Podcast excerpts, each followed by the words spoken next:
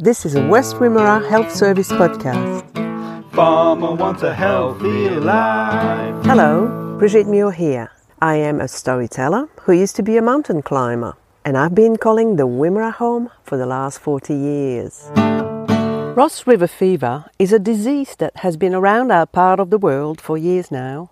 We probably all know someone who had it or still has it. But how does it affect people? I drive up to Donald and catch up with Glenn and Susie Berg, who have been living with Ross River fever for the last five years. Um, I'm 37 years old. I've got a beautiful wife and five good kids, I suppose, um, ranging between 11 and, and 20 months old. Yeah, little Percy here eating cake with us. Yep.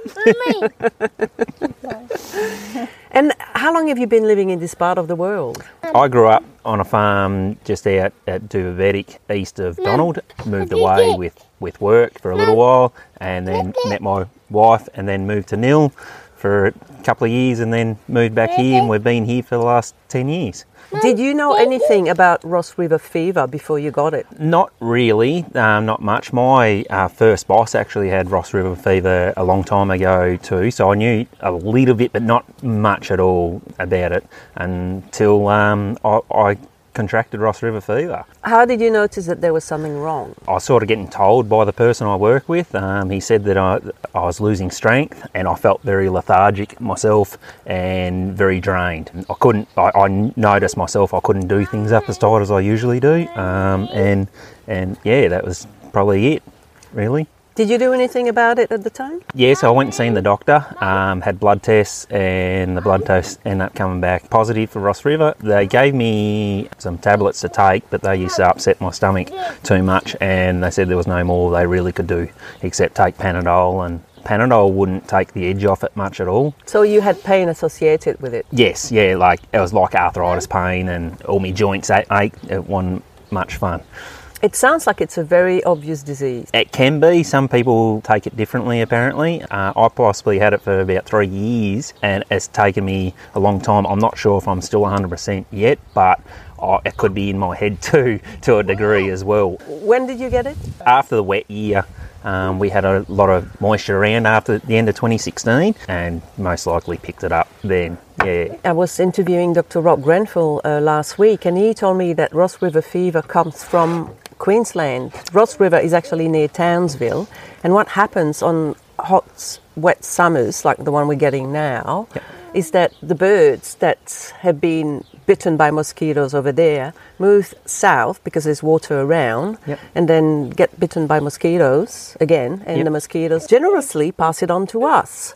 So I guess people have got to be very careful of mosquitoes when it's a wet year, That- a wet summer. Yeah, well, that's right. It's uh, opened my eyes up to life a lot more. That how easy it is that something so small can can hinder you so much. Did it really affect your work? Uh, yeah, I, I, I was lucky that I worked with a really good boss, and he, he just understood that I couldn't couldn't do stuff. I went to load a truck with hay, and usually it takes me about forty five minutes, and it took me five hours to do that job to get it to get it finished. And I still wouldn't have had the straps up tight to what I usually do. It, it seems a lot, but it, it actually did take that long That's to, amazing. to do, for me to do that job. But it had to be done because no one else was around. So I, I was able to keep, you know, doing little jobs to help out when I could. For me, it was a struggle even to get out of bed and go to the toilet at the height of the disease. That's very crippling. It was, yeah. But mm. anyway, there's not much you can do about it. I was still alive. So, you know, you've got to put a smile on and, and move on and, and deal with it, I suppose. What's your attitude toward toward mosquitoes these days? pretty laxy daisy now because I think that I've had the disease. You can't catch it twice. You can't? I, I don't know, but it's in my blood system forever apparently. So um, you can get reoccurring events with it as well um, if I get run down. But I think it's just because I, I get tired with farming because farming can be working a fair few hours that you probably shouldn't work that long, but we do, and then it can be for weeks on end, and then it can flare up then. Have you changed your diet or any of your habits? Well, that's the biggest issue. I was 93 kilos when I uh, when I had the got the disease, and now I'm 110, and I, I need to get lose some weight now. My biggest diet intake would be um, alcohol, to tell you the truth, because the Panadol wasn't working very well at all. So Okay. um, Self-medicating. yeah, that got me through a lot of hard times. Sounds like I'm an alcoholic, but uh, if I told you what I was actually doing, but I, I couldn't have that much Panadol. That was my problem, and I, I sort of got rid of the Panadol because I don't think having so much is great for you either. But it got me through, didn't it? So have you got down on the alcohol now? Oh, a little bit, but yeah, because I'm not drinking as early as I, I, I would, just to try and try and get rid of some of the aches and pain. You need to take the edge off because you, yeah, you couldn't just keep having so much Panadol all day long. We got some stronger stuff there as well, and it just did nothing. He found two beers better than two Panadol. couldn't drink heaps because I was still going to work, Machinery. working on machinery and stuff. So you Yeah. can't, can't, you know, No. you, you got to be careful with what you do there too. Exactly. So, uh, Yeah, like, yeah, yeah. if the person I uh, employed me, well, he, he understood it, how it all worked as well, which was really good. I don't know if they know enough about the disease, disease either. Did you do any research when you when you got it? Oh, little bits, yeah, yeah, but there was not much. Depression was a big one. Yep. It seemed to be. Yep. Depression um, because you couldn't do what you normally would do. And like Glenn was quite depressed because there was days he couldn't get off the couch and he knew he had to do a lot of work. Like he knew he was falling behind, but he physically couldn't get off the couch.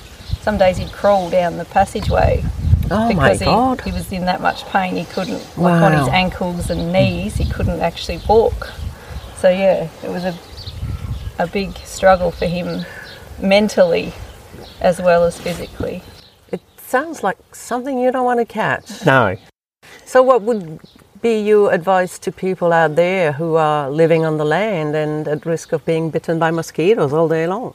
Uh, we are always bitten by mosquitoes anyway. Um, it's just a luck of the draw. You mightn't get it as bad as I've, I've had it because um, a neighbour, she's had it, but she does get it every few years, every now and again, in her hands mainly, in her fingers. So everyone gets a different scenario. Some people might have a Ross River but don't even know they've had it. they might be just tired than usual or something but not enough to worry them It's just for some people, yeah, you might get, you could get crippled from it. There's lots of worse things out there than, than being crippled for a little bit, and it does get better. Try and stay positive. Like, I am a very positive person, so that's probably lucky for me. i yeah, would say there's positive things that have come out of it a lot of positives, yes. I spend money more, uh, more on holidays. spends more time with his family yeah, that's too. That's a very good thing. Farmers tend to work for their business, not their families. Yep. That's what someone told me. That's exactly right. No, we are uh, hopeless of that because we want to uh, build an empire, I suppose, and there's always something to be done as a farmer. I realised that I needed to be doing more with my with my kids and spend more time with them, but money's a hard thing. And we started off farming here eight years ago, and we had three droughts straight off the bat when we first bought the farmland. So at the time, I, I suppose I was working um, very hard, but no harder than what anyone works, I suppose. But no weekends off no, never had weekends off. Uh, never home. Never really seen the kids much because I needed the money to pay the bills. Otherwise, we would have lost the farm. And that's Um, when you got Ross River fever. um, yeah. Do you uh, think you were run down? Is it I'm part always- of the equation? always run down? Uh, so yeah, it could be as well. It didn't help the s- scenario. What do you reckon?